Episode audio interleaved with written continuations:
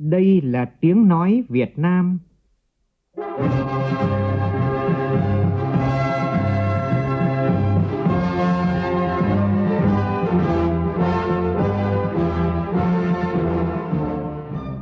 là tiếng nói Việt Nam,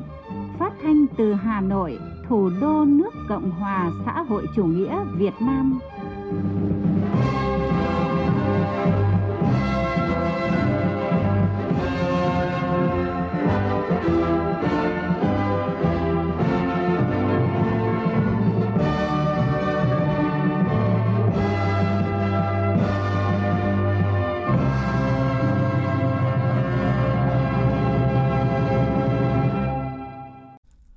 Kính chào quý vị và các bạn. Mời quý vị và các bạn nghe chương trình Thời sự trưa của Đài Tiếng Nói Việt Nam với những nội dung đáng chú ý sau.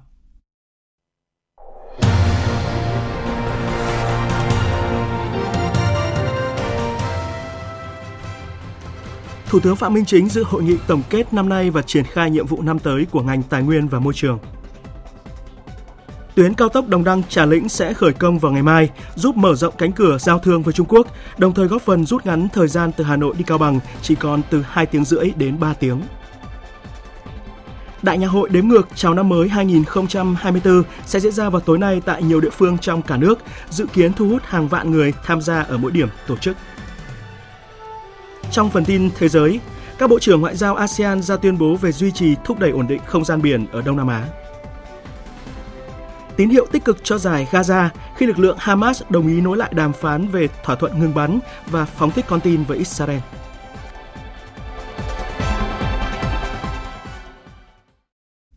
Bây giờ là nội dung chi tiết. Sáng nay, Thủ tướng Phạm Minh Chính dự hội nghị tổng kết công tác năm nay và triển khai nhiệm vụ công tác năm tới của ngành tài nguyên và môi trường. Tin của phóng viên Vũ Khuyên.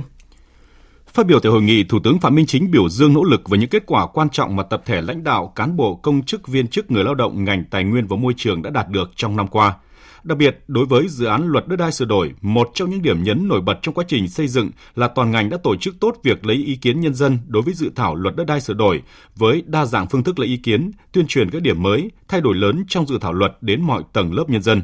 Đây thực sự trở thành sự kiện chính trị sôi nổi với hơn 12 triệu lượt ý kiến góp ý.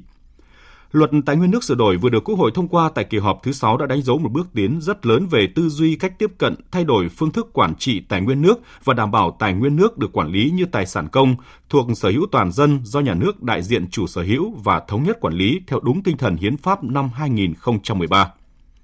Cùng với đó, Bộ đã tích cực chủ động tổ chức thực hiện nhiệm vụ quan trọng được Trung ương giao, đó là tổng kết đánh giá 10 năm thực hiện nghị quyết số 24 về chủ động ứng phó với biến đổi khí hậu, tăng cường quản lý tài nguyên và bảo vệ môi trường – về công tác lập quy hoạch, Bộ đã chủ động khẩn trương triển khai lập trình phê duyệt toàn bộ các quy hoạch cấp quốc gia 8 trên 8 quy hoạch. Đây đều là các quy hoạch quan trọng có tính chất khai mở, dẫn dắt làm nền tảng cho sự phát triển ngành lĩnh vực.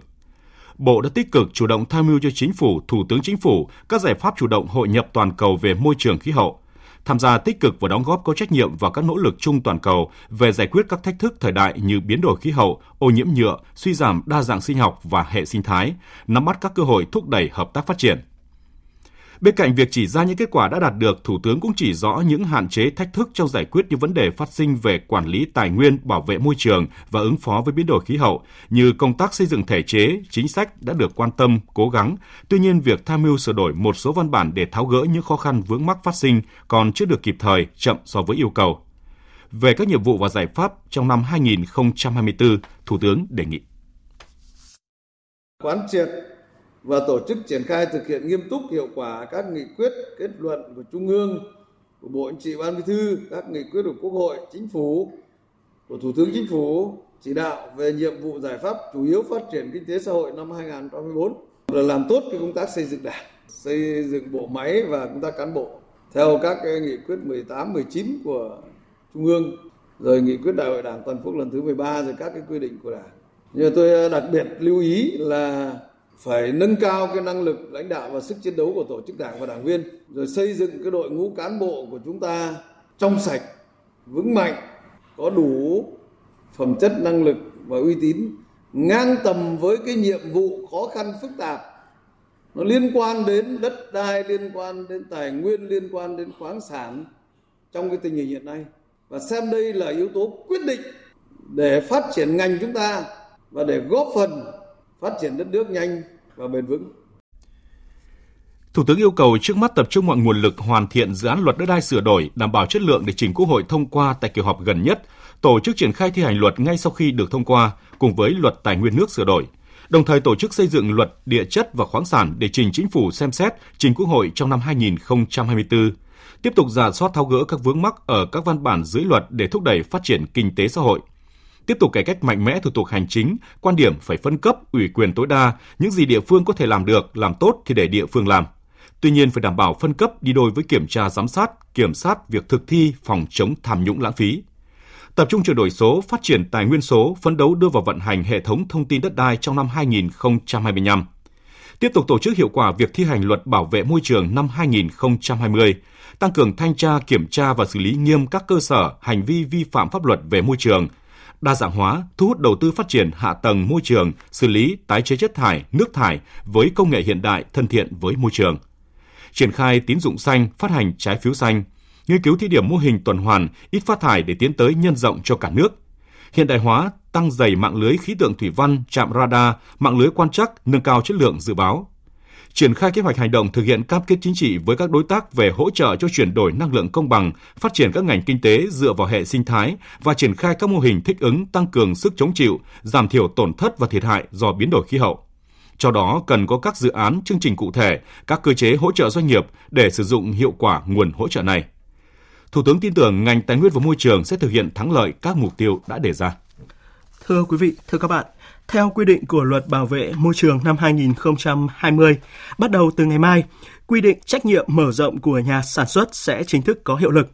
Cụ thể là các nhà sản xuất nhập khẩu pin, ắc quy, dầu nhớt, xăm lốp và bao bì thương phẩm sẽ phải có trách nhiệm tái chế sản phẩm bao bì do mình sản xuất hoặc là nhập khẩu sau khi người tiêu dùng thải bỏ.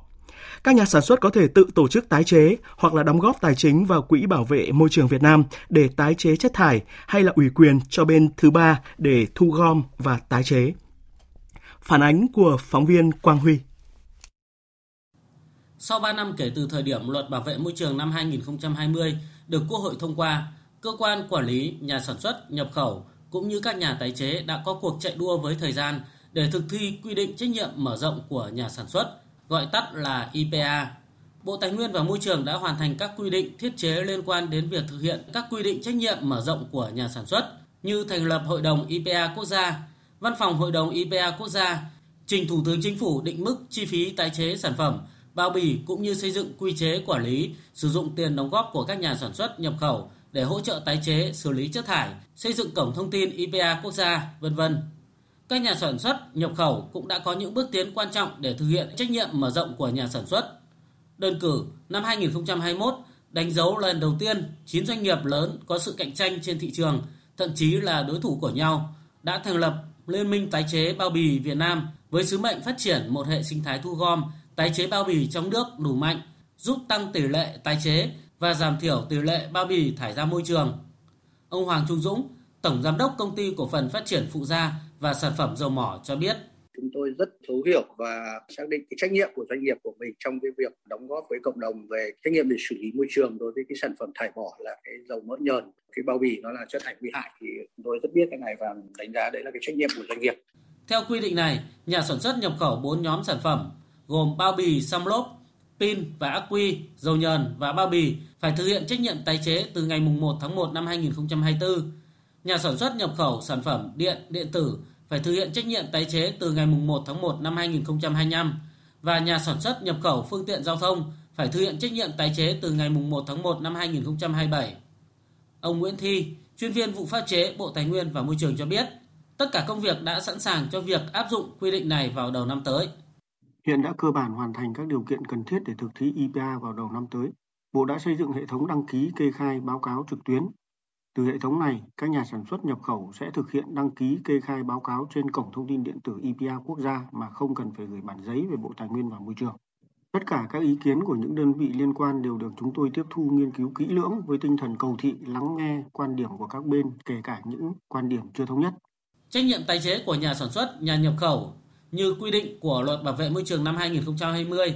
là cơ chế có nhiều ưu điểm vì thông qua đó không chỉ mở rộng trách nhiệm của nhà sản xuất đến giai đoạn sau sử dụng mà nó còn có tác động mở rộng trách nhiệm của người sử dụng và kết hợp trách nhiệm của nhà tài chế để từ đó có những động lực nhằm quản lý tốt hơn, góp phần phát triển kinh tế xã hội môi trường một cách bền vững.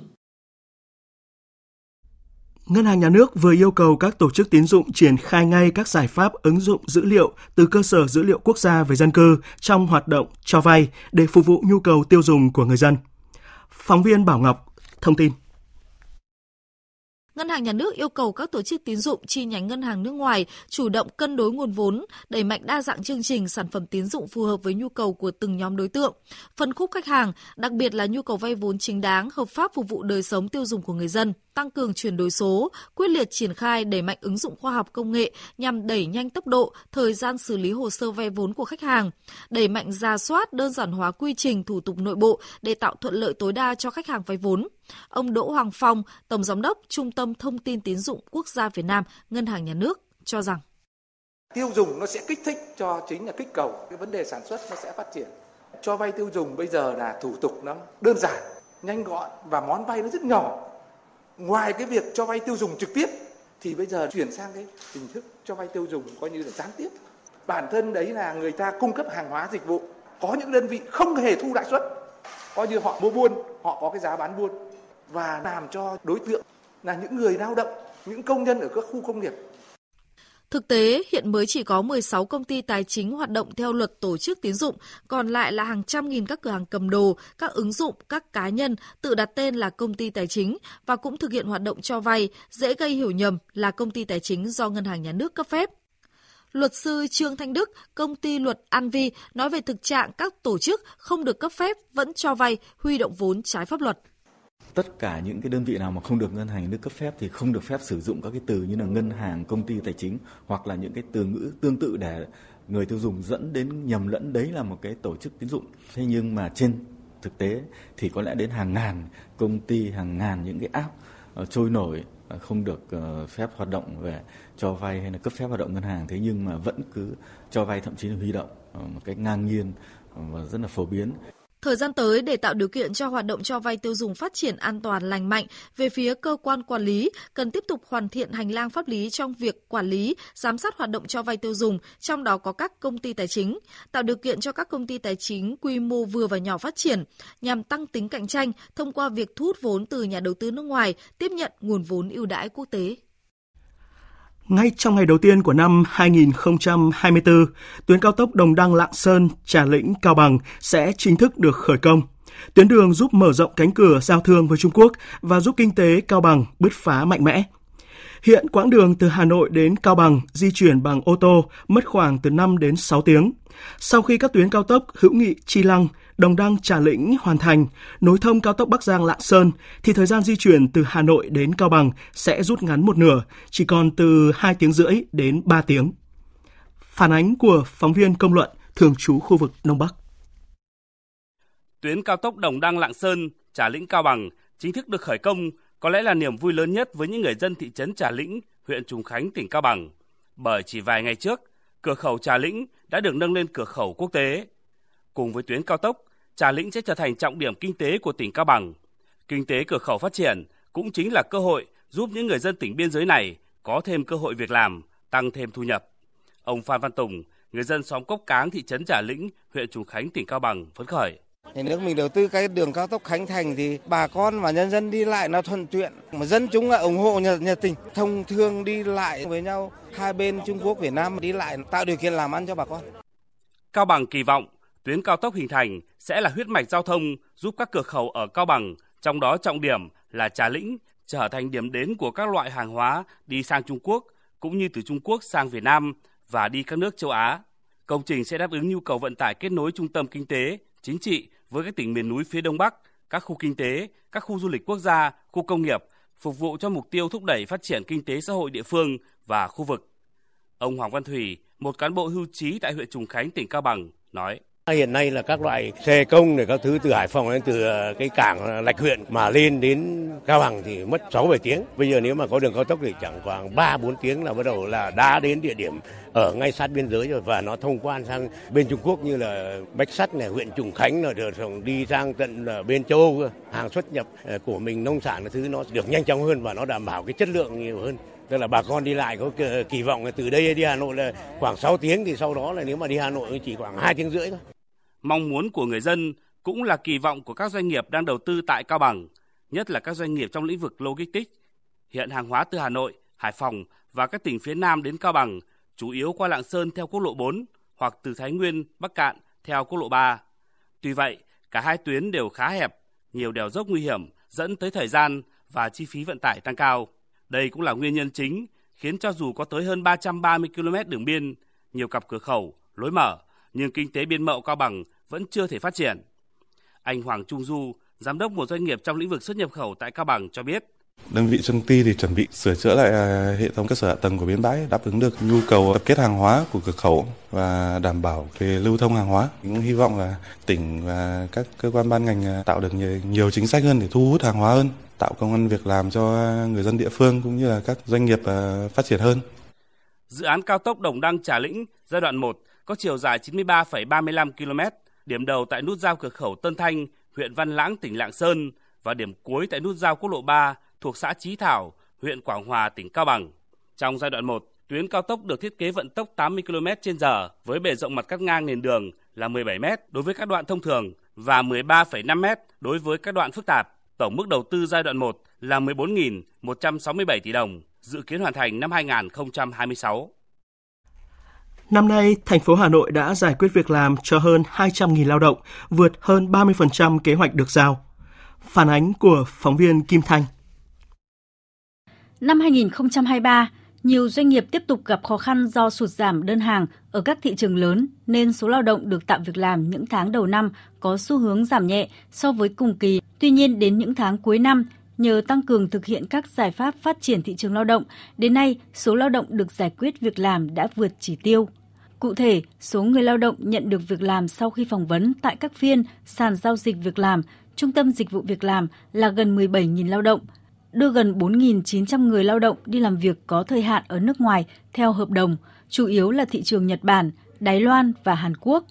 Số lao động được cung ứng giới thiệu việc làm của các doanh nghiệp và qua các hình thức khác là hơn 140.000 người, tăng hơn 4.800 việc làm mới được tạo ra, tương đương tăng 2,5% so với cùng kỳ năm 2022. Ông Nguyễn Tây Nam, Phó Giám đốc Sở Lao động Thương binh và Xã hội Hà Nội cho biết. Hàng năm thì chúng tôi đều tổ chức một cái ngày hội gắn kết giáo dục nghề nghiệp với thị trường lao động và qua cái ngày hội này sẽ giúp cho nhiều người dân thủ đô sẽ được tiếp cận với các cái đơn vị đào tạo, tiếp cận với các doanh nghiệp để giúp họ có được việc làm. Thứ hai là sẽ tiếp tục đề nghị ủy ban dân thành phố để trình hội đồng dân thành phố bố trí nguồn ngân sách hỗ trợ giải quyết việc làm cho người nghèo nói chung và các cái đối tượng chính sách khác nói riêng.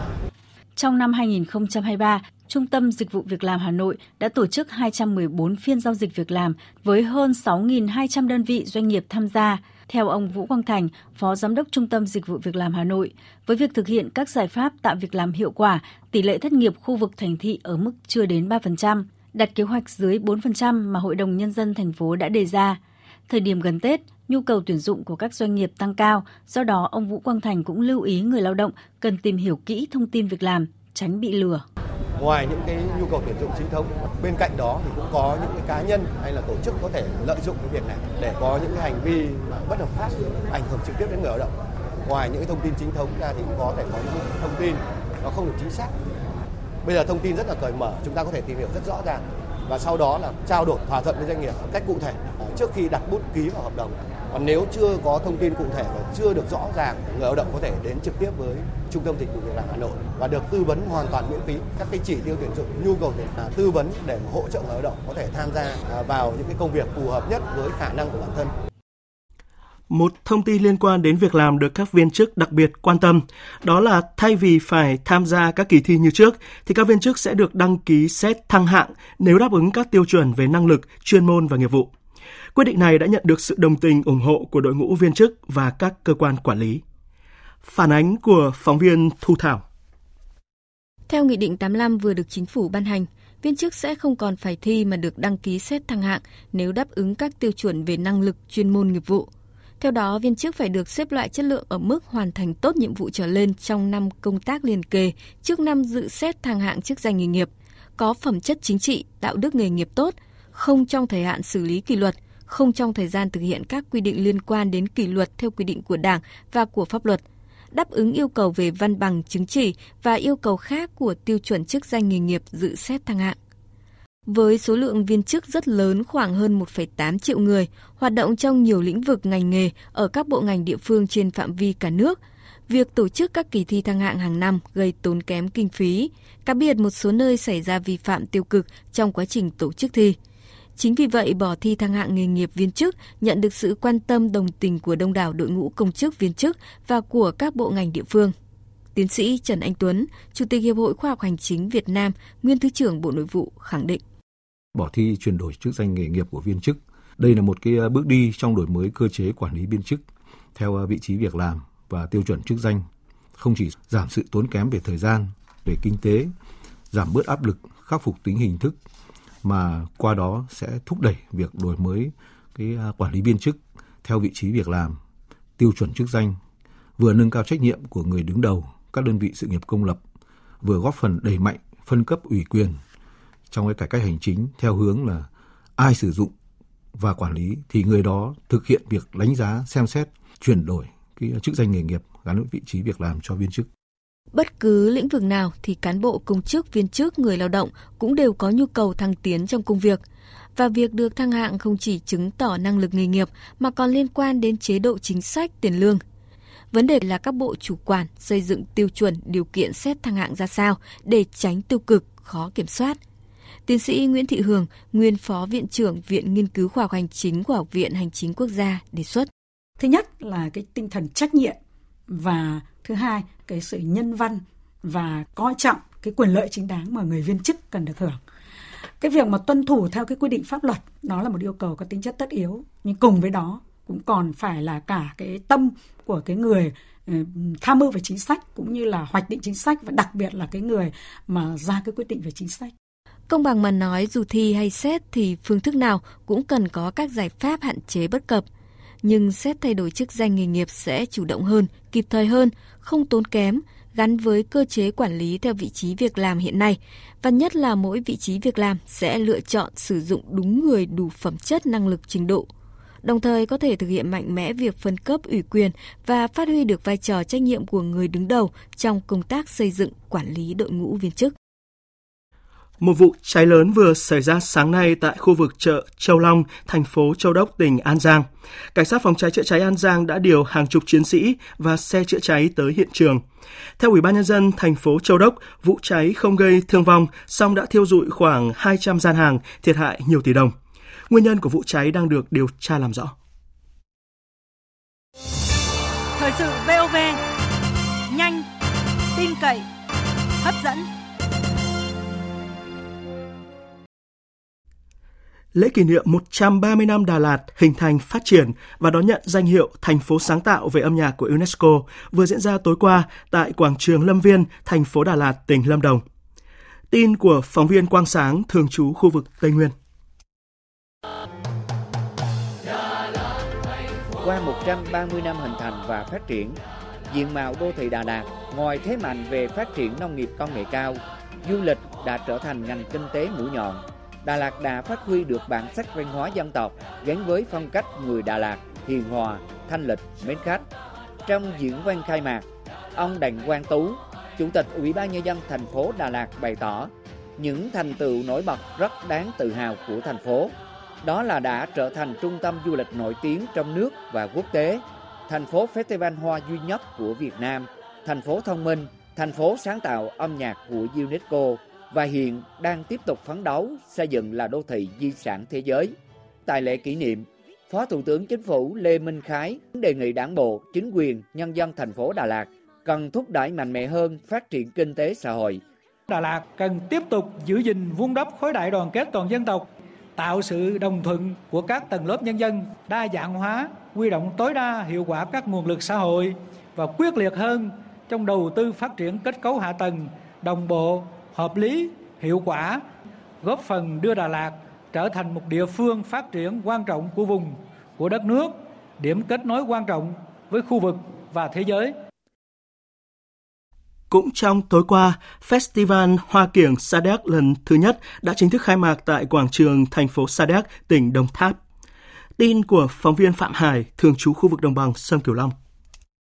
Festival Hoa Kiển Sa Đéc lần thứ nhất năm 2023 với chủ đề Tình đất tình hoa là dịp để Đồng Tháp giới thiệu đến với bạn bè gần xa về tiềm năng, thế mạnh, nét đẹp độc đáo của Hoa Kiển Sa Đéc. Bí thư tỉnh ủy Đồng Tháp Lê Quốc Phong cũng cho biết festival lần này được kỳ vọng không chỉ mang đến cho người dân, du khách những trải nghiệm thú vị, thưởng thức những chương trình nghệ thuật đặc sắc mà còn là cơ hội để kết nối, phát huy giá trị kinh tế ngành hàng hoa kiển, đưa sản phẩm hoa kiển Sa Đéc vươn xa và lên một tầm cao mới. Bên cạnh đó, trong khuôn khổ festival là dịp để tiếp cận các sản phẩm của nhiều làng hoa nổi tiếng Việt Nam, các quốc gia có thế mạnh về hoa như Hà Lan, Thái Lan qua các gian hàng trưng bày và qua các tọa đàm, hội thảo được tổ chức trong thời gian diễn ra festival. Festival Hoa Kiển Sa Đéc được tổ chức vào đúng dịp nghỉ Tết dương lịch nên đã thu hút người dân và du khách đến tham quan, chụp ảnh với những loại hoa đặc trưng của Sa Đéc. Trong những ngày diễn ra festival từ ngày 30 tháng 12 năm 2023 đến 5 tháng 1 năm 2024, dịp này đến với festival, người dân, du khách còn được trải nghiệm 4 tour du lịch trải nghiệm nông nghiệp, làng nghề thủ công, di sản văn hóa đặc trưng tại một số huyện, thành phố trên địa bàn tỉnh Đồng Tháp. Ngày hội văn hóa dân tộc Lự cũng vừa khai mạc vào tối qua tại huyện Tam Đường của tỉnh Lai Châu. Phóng viên Khắc Kiên thường trú khu vực Tây Bắc đưa tin, tại lễ khai mạc, người dân và du khách đã được thưởng thức chương trình nghệ thuật đặc sắc, tái hiện không gian văn hóa truyền thống của người Lự như vòng xòe, điệu múa khăn, những bài hát dân ca, lễ cúng cơm mới và tục nhuộm giang đen. Đây là dịp giới thiệu quảng bá những hình ảnh đẹp về thiên nhiên, văn hóa của người Tam Đường tới du khách. Qua đó góp phần thu hút các nhà đầu tư, từng bước xây dựng Tam Đường trở thành một điểm đến an toàn và hấp dẫn, phát triển du lịch, tương xứng với tiềm năng mà thiên nhiên ban tặng. Dân tộc Lự là một trong những dân tộc thiểu số dưới 10.000 người của tỉnh Lai Châu. Đến nay dân tộc Lự vẫn còn lưu giữ được nhiều giá trị văn hóa truyền thống như là kiến trúc nhà sàn, trang phục, nghề dệt thủ công, các lễ hội, nghệ thuật trình diễn dân gian.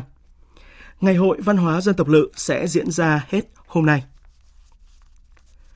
Vào tối nay tại nhiều tỉnh, thành phố lớn trong cả nước sẽ diễn ra các đại nhạc hội đếm ngược chào năm mới 2024 với sự tham gia của nhiều nghệ sĩ tên tuổi, hứa hẹn thu hút hàng vạn người tham gia ở mỗi điểm tổ chức. Tổng hợp của biên tập viên Đài Tiếng Nói Việt Nam. Thành phố Hồ Chí Minh tổ chức nhiều hoạt động chào đón năm mới như chương trình bắn pháo hoa tại khu vực đầu hầm vượt sông Sài Gòn, thành phố Thủ Đức và tại công viên văn hóa Đầm Sen, chương trình nghệ thuật cao đao tại công viên tượng đài Chủ tịch Hồ Chí Minh và đường Nguyễn Huệ, quận 1 và tại công viên ven sông Sài Gòn, Thủ Thiêm, cùng nhiều chương trình biểu diễn nghệ thuật tại các quận, huyện. Không tổ chức bắn pháo hoa, song trên địa bàn Hà Nội tổ chức nhiều điểm cao đao – Đáng chú ý nhất là chương trình nghệ thuật chủ đề Sống chọn đam mê, sự kiện âm nhạc cao đao duy nhất ở khu vực trung tâm quanh Hồ Hoàn Kiếm, đêm giao thừa Tết Dương lịch 2024 với sự tham gia của nhiều ca sĩ nổi tiếng như Mỹ Tâm, Double Tutti. Chương trình diễn ra từ 20 giờ 30 phút tối nay tại quảng trường Đông Kinh Nghĩa Thục, được phát sóng trực tiếp trên các kênh của Đài truyền hình kỹ thuật số VTC thuộc Đài Tiếng nói Việt Nam. Tại Đà Nẵng, chương trình nghệ thuật cao đao chào năm mới 2024 diễn ra từ 19 giờ tối nay tại công viên Biển Đông, quận Sơn Trà. Chương trình Đại nhạc hội Đà Nẵng hòa ca chào mừng năm mới 2024 cũng diễn ra tối nay trên đường Bạch Đằng, quận Hải Châu.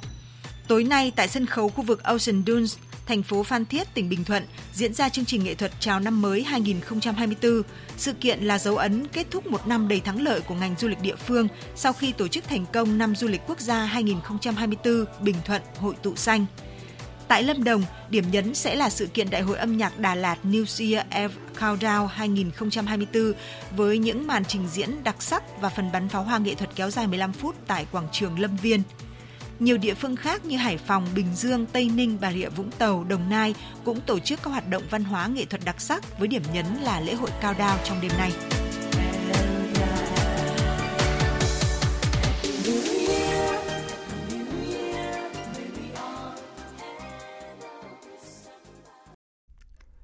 Tiếp theo, biên tập viên Hiền Lương chuyển đến quý vị và các bạn một số thông tin thời tiết.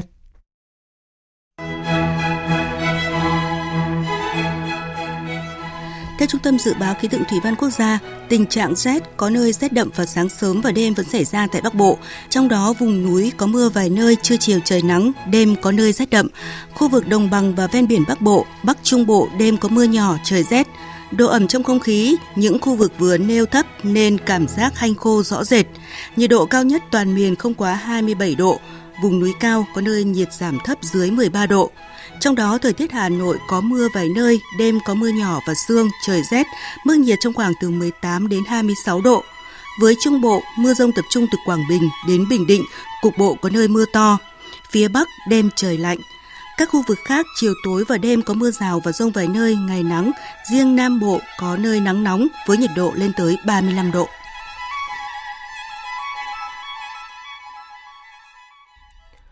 Mời quý vị và các bạn nghe tiếp chương trình Thời sự trưa của Đài Tiếng Nói Việt Nam. Bộ trưởng Ngoại giao các nước ASEAN vừa ra tuyên bố về việc thúc đẩy và duy trì ổn định ở vùng biển khu vực Đông Nam Á. Phóng viên Phạm Hà theo dõi khu vực ASEAN đưa tin. Trong tuyên bố, ASEAN nhắc lại và tái khẳng định cam kết chung trong việc duy trì và thúc đẩy hòa bình, an ninh và ổn định trong khu vực cũng như giải pháp hòa bình cho các vấn đề tranh chấp, bao gồm cả việc tôn trọng đầy đủ các tiến trình pháp lý và ngoại giao, không đe dọa hoặc sử dụng vũ lực, phù hợp với nguyên tắc được công nhận rộng rãi của luật pháp quốc tế, trong đó có Công ước Liên Hợp Quốc về luật biển năm 1982. ASEAN nhấn mạnh sự cần thiết phải duy trì và tăng cường sự ổn định trong lĩnh vực hàng hải, tăng cường hợp tác hàng hải và thúc đẩy các sáng kiến mới hướng tới mục tiêu này một cách phù hợp. ASEAN nhấn mạnh tầm quan trọng của việc thực hiện đầy đủ và hiệu quả tuyên bố về các ứng xử của các bên ở Biển Đông DOC, cam kết hướng tới việc sớm hoàn tất Bộ Quy tắc ứng xử ở Biển Đông COC, phù hợp với luật pháp quốc tế, trong đó có Công ước Liên Hợp Quốc về luật biển năm 1982. ASEAN nhắc lại tầm quan trọng của đối thoại hòa bình, góp phần xây dựng thúc đẩy sự ổn định và hợp tác khu vực trong lĩnh vực hàng hải. Triều Tiên vừa tuyên bố sẽ phóng 3 vệ tinh do thám mới, chế tạo máy bay không người lái quân sự và tăng cường kho vũ khí hạt nhân trong năm tới. Nhà lãnh đạo Kim Jong-un đã chỉ trích Mỹ, cho rằng chính sách của Mỹ khiến chiến tranh là điều không thể tránh khỏi. Ông cũng ra lệnh cho quân đội chuẩn bị mọi tình huống, bao gồm cả bom hạt nhân nếu cần thiết, để đáp trả bất kỳ cuộc tấn công nào. Các chuyên gia dự đoán Triều Tiên sẽ duy trì chiến dịch gây áp lực quân sự trong bối cảnh Mỹ sẽ tiến hành cuộc bầu cử tổng thống vào năm tới, trong đó không loại trừ khả năng sự trở lại của cựu tổng thống Donald Trump, người đã có những đột phá ngoại giao lịch sử với Triều Tiên. Về tình hình chiến sự tại khu vực Trung Đông, Thủ tướng Israel Netanyahu vừa tuyên bố nước này đang chiến đấu trên tất cả các mặt trận quân đội Israel tiếp tục đẩy mạnh các cuộc tấn công tổng lực vào giải Gaza, đồng thời gia tăng các cuộc không kích vào miền nam Liban và lãnh thổ của Syria. Tại giải Gaza, không quân hải quân pháo binh và bộ binh Israel tập trung tấn công vào khu vực trung tâm và phía nam vùng đất này. Theo cơ quan y tế Palestine, trong 24 giờ qua, các cuộc tấn công của quân đội Israel vào Gaza khiến gần 200 người chết và khoảng 450 người bị thương, hầu hết là dân thường quân đội Israel tiếp tục tăng cường không kích và pháo kích vào hàng loạt mục tiêu của lực lượng Hezbollah nằm dọc biên giới giữa Liban và Israel. Trong khi đó, quân đội Israel cũng mở thêm một số cuộc không kích vào khu vực phía bắc Syria giáp với Iraq. Đáng chú ý cũng tại chiến trường Syria, khoảng 40 quả tên lửa đã rơi xuống khu vực bên trong và bên ngoài hai căn cứ của quân đội Mỹ tại tỉnh Deir ở miền đông Syria. Trong một diễn biến đáng chú ý, các nhà trung gian hòa giải Qatar đã thông báo với phía Israel rằng phong trào Hồi giáo Hamas đã đồng ý về nguyên tắc việc nối lại các cuộc đàm phán để thả thêm các con tin bị bắt giữ trong vụ tấn công vào Israel vào ngày 7 tháng 10 vừa qua để đổi lấy một lệnh ngừng bắn kéo dài tới một tháng ở giải Gaza, cùng với việc thả một số tay súng Palestine. Các quốc gia thành viên Liên minh châu EU vừa đạt được thỏa thuận bãi bỏ kiểm soát biên giới nội khối trên không cũng như là trên biển đối với Bulgaria và Romania, mở đường cho hai nước này gia nhập khu vực miễn thị thực Schengen. Cụ thể là bắt đầu từ ngày 31 tháng 3 năm tới, việc kiểm tra các cá nhân tại những khu vực biên giới nội khối trên biển và trên không của EU đối với Bulgaria và Romania cũng như là các quốc gia khối Schengen khác sẽ được dỡ bỏ. Với việc kết nạp thêm Rumani và Bulgaria thì diện tích khu vực Schengen sẽ tăng lên khoảng 4 triệu rưỡi km vuông, trong khi dân số tăng lên 450 triệu người. Theo dữ liệu từ Bộ Tài chính Mỹ thì nợ quốc gia của nước này đang tiến dần tới mức kỷ lục là 34.000 tỷ đô la. Để tránh vỡ nợ liên bang, đồng thời hạn chế chi tiêu của chính phủ, lưỡng đảng Mỹ sẽ đình chỉ giới hạn nợ của Mỹ cho đến tháng 1 năm 2025. Tốc độ gia tăng nợ công ở Mỹ đã trở thành chủ đề tranh luận ở Quốc hội với các nghị sĩ của cả hai đảng đều cho rằng điều này cần được kiểm soát dù vẫn còn bất đồng xung quanh cách thức thực hiện. Thưa quý vị, thưa các bạn, chỉ còn ít giờ đồng hồ nữa sẽ có những quốc gia đầu tiên trên thế giới đón nhận những thời khắc đầu tiên của năm mới 2024. Và vào lúc này thì nhiều nước trên thế giới có nhiều hoạt động chuẩn bị cho thời khắc đếm ngược chào năm mới vô cùng hoành tráng và sống động. Tổng hợp của biên tập viên Hồng Nhung.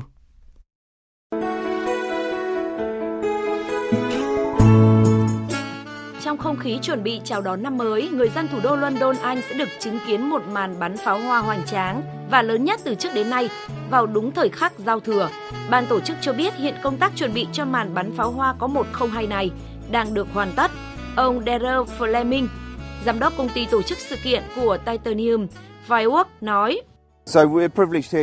Chúng tôi có gần 12.000 quả pháo hoa nặng gần 5 tấn và có hơn 30 tấn thiết bị. Công việc lắp đặt bắt đầu vào ngày 27 tháng 12 và hy vọng sẵn sàng cho chào đón năm mới. Còn tại Mỹ, quảng trường thời đại tại thành phố New York, trung tâm của các sự kiện chào đón năm mới, từ hôm qua đã diễn ra những màn tập dượt để chào đón năm mới như thả hoa giấy, hoạt động thả quả cầu pha lê. Ông Jeffrey Shawus, chủ tịch của Countdown Entertainment, nhà tổ chức lễ đón năm mới cho biết. Mọi người từ khắp nơi trên thế giới đã đến quảng trường thời đại và viết lời chúc năm mới và ước nguyện của mình lên hoa giấy đêm giao thừa. Những lời chúc bằng hơn 40 ngôn ngữ. Nếu bạn có mặt ở đây vào đêm giao thừa, bạn có thể đưa tay lên bầu trời và đón lấy điều ước hay lời chúc của ai đó. Và điều tuyệt vời là tất cả chúng ta đều mong muốn những điều giống nhau, tình yêu, hòa bình, công việc tốt, gia đình khỏe mạnh và hạnh phúc. Tất cả chúng ta đều hòa làm một trong đêm giao thừa.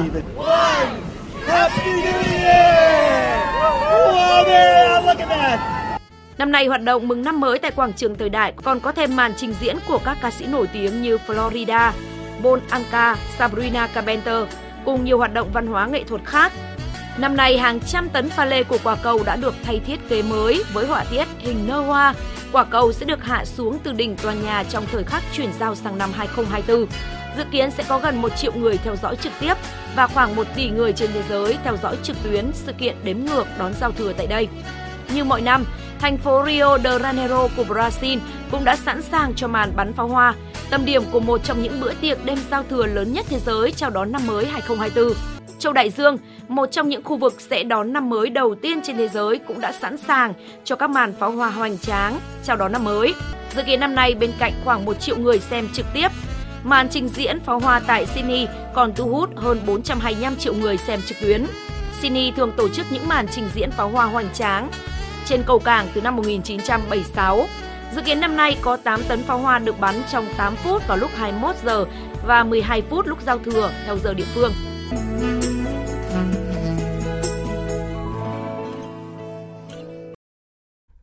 Và bây giờ, mời quý vị và các bạn cùng nghe 10 sự kiện quốc tế nổi bật trong năm nay do Đài Tiếng Nói Việt Nam bình chọn. 1. Chiến tranh, xung đột bùng nổ nhiều nơi trên thế giới.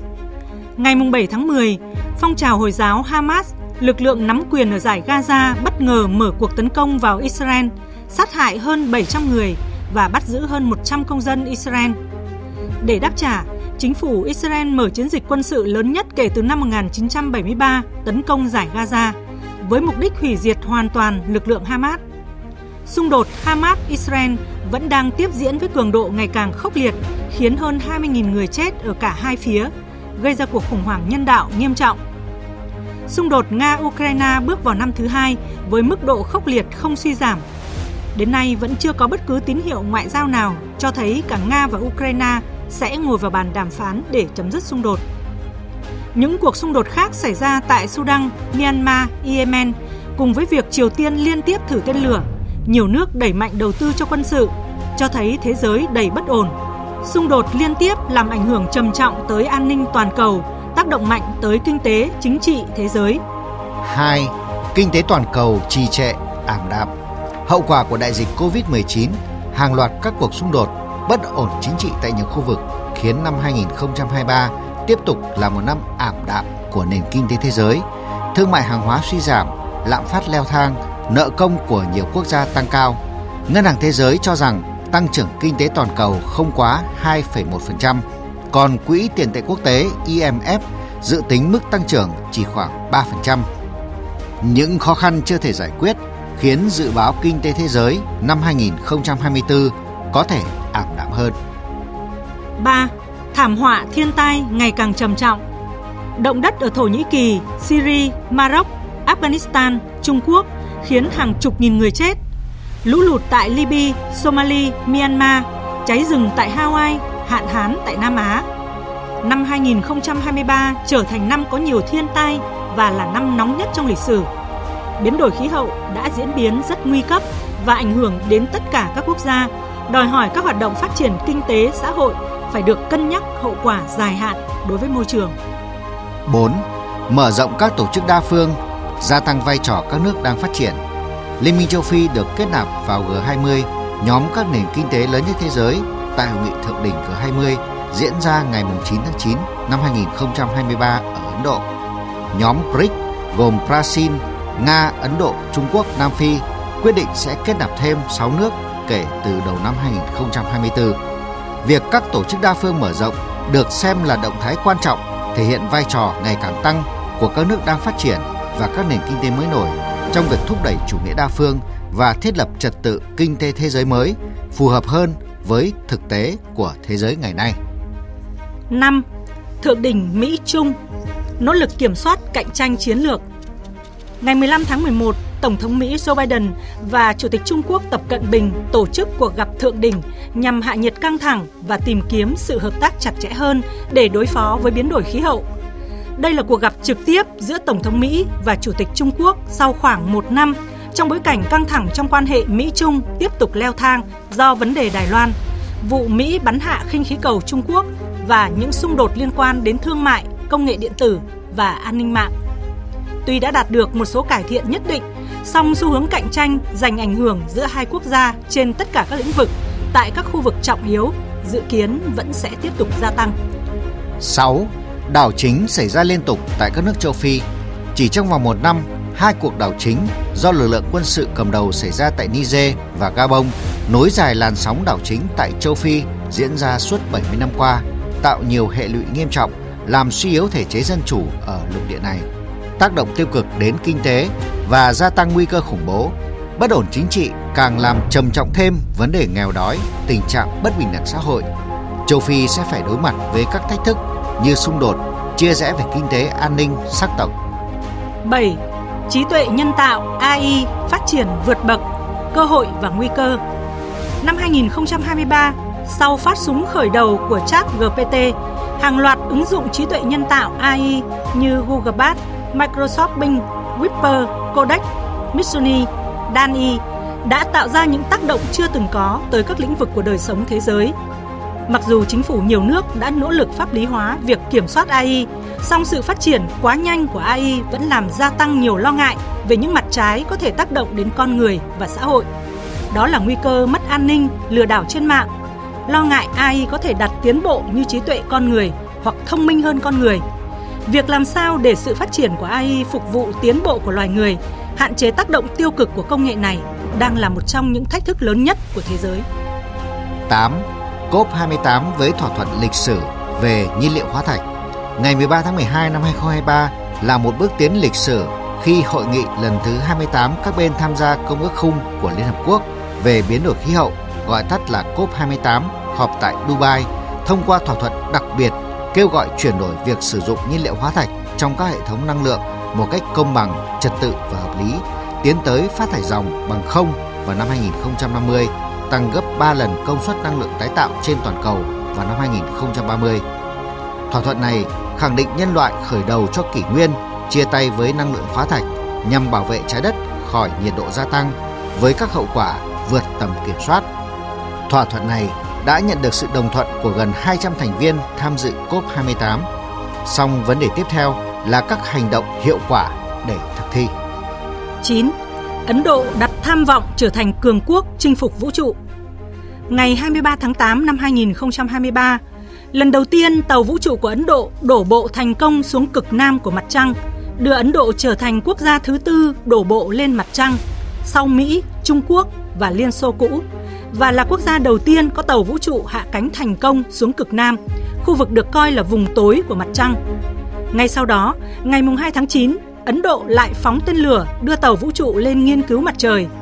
Những thành công này đưa Ấn Độ trở thành một trong những siêu cường toàn cầu trong lĩnh vực không gian. 10. Thế giới chính thức đi qua đại dịch COVID-19, hệ lụy và bài học. Tổ chức Y tế Thế giới ngày 5 tháng 5 tuyên bố chấm dứt tình trạng khẩn cấp toàn cầu với đại dịch COVID-19. Đây là cột mốc chính thức khép lại cuộc khủng hoảng y tế toàn cầu lớn nhất trong hơn một thế kỷ qua, sau hơn 3 năm dịch bùng phát. Hơn 765 triệu trường hợp được xác nhận mắc COVID-19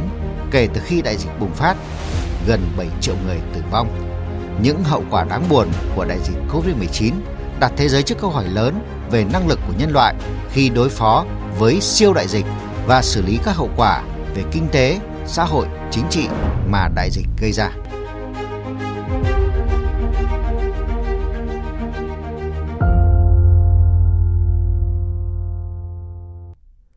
Quý vị và các bạn vừa cùng nhìn lại 10 sự kiện quốc tế nổi bật trong năm nay do Đài Tiếng Nói Việt Nam bình chọn. Tiếp theo là trang tin thể thao.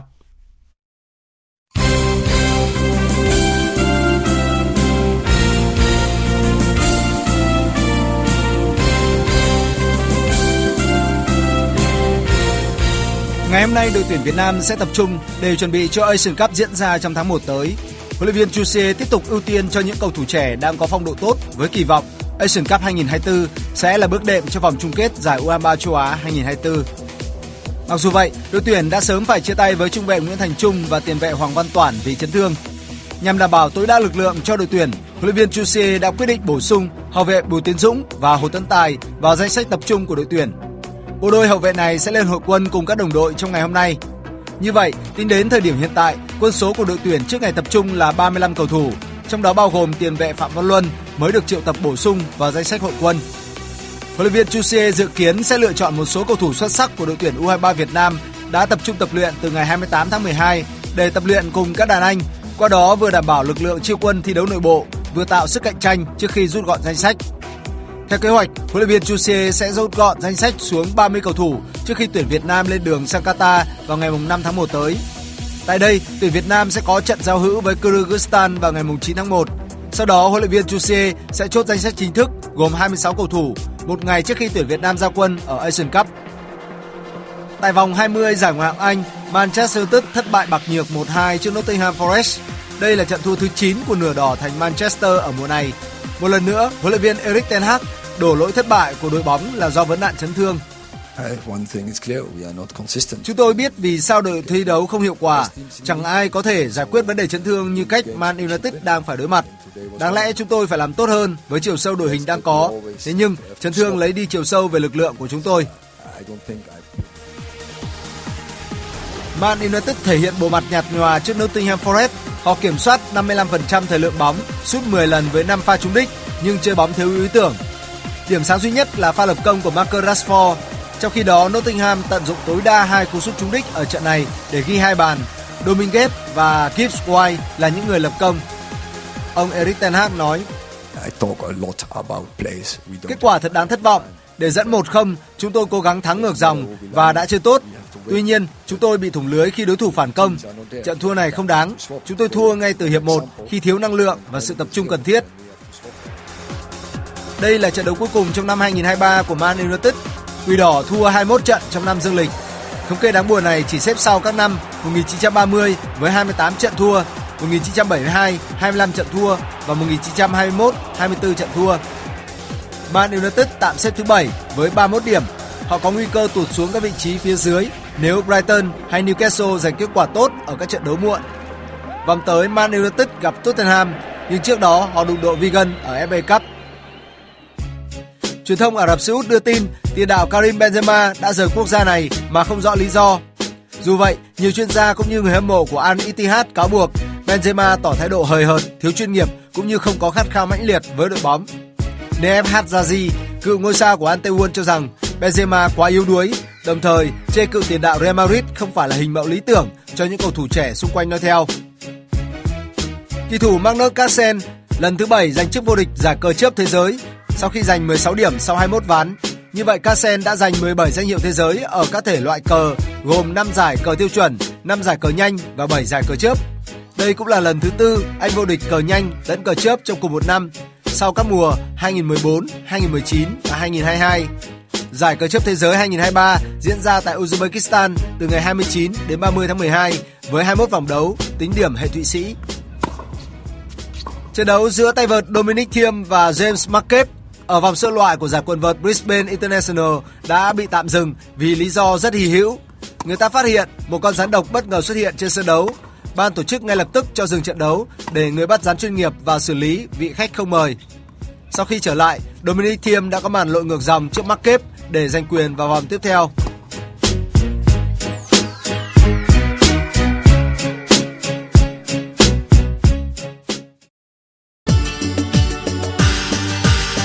Dự báo thời tiết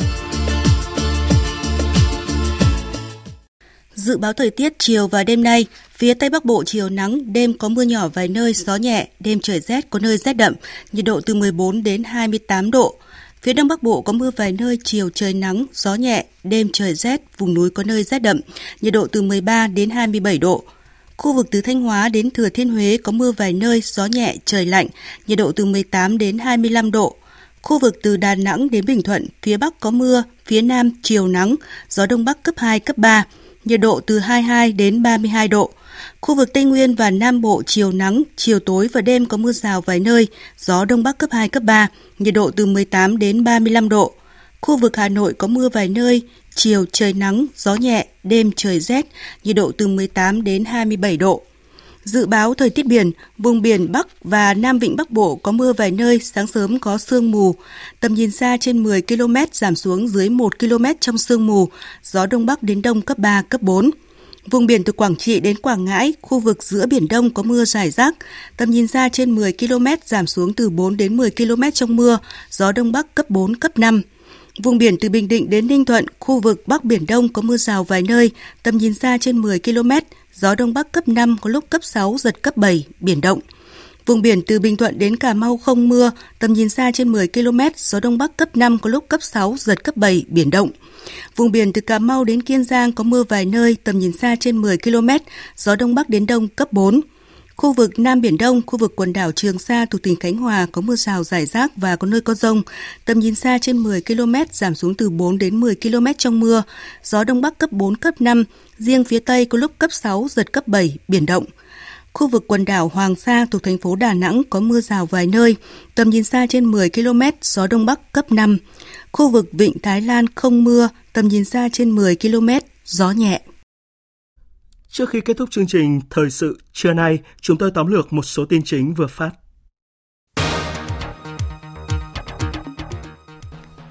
Phát biểu chỉ đạo hội nghị tổng kết năm nay và triển khai nhiệm vụ năm tới của ngành tài nguyên và môi trường vào sáng nay, Thủ tướng Phạm Minh Chính yêu cầu trước mắt tập trung mọi nguồn lực hoàn thiện dự án luật đất đai sửa đổi, đảm bảo chất lượng để trình Quốc hội thông qua tại kỳ họp gần nhất, tổ chức triển khai thi hành luật ngay sau khi được thông qua cùng với luật tài nguyên nước sửa đổi, tập trung chuyển đổi số, phát triển tài nguyên số, phấn đấu đưa vào vận hành hệ thống thông tin đất đai trong năm 2025 và tiếp tục tổ chức hiệu quả việc thi hành luật bảo vệ môi trường năm 2020.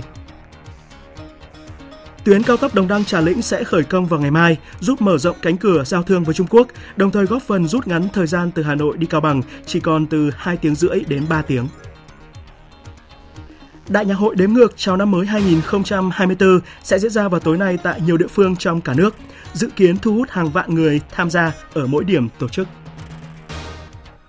Bộ trưởng Ngoại giao các nước ASEAN vừa ra tuyên bố về việc thúc đẩy và duy trì ổn định ở vùng biển Đông Nam Á. ASEAN nhấn mạnh tầm quan trọng của việc thực hiện đầy đủ và hiệu quả tuyên bố về cách ứng xử của các bên ở Biển Đông DOC, cam kết hướng tới việc sớm hoàn tất Bộ Quy tắc ứng xử ở Biển Đông COC phù hợp với luật pháp quốc tế, trong đó có Công ước Liên Hợp Quốc về luật biển năm 1982.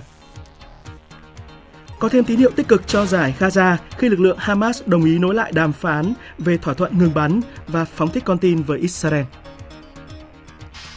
Các quốc gia thành viên Liên minh châu Âu EU vừa đạt thỏa thuận bãi bỏ kiểm soát biên giới nội khối trên không cũng như trên biển đối với Bulgaria và Romania, mở đường cho hai nước này gia nhập khu vực miễn thị thực Schengen. Với việc kết nạp thêm Romania và Bulgaria, diện tích khu vực Schengen sẽ tăng lên 4 triệu rưỡi km vuông, trong khi dân số tăng lên 450 triệu người.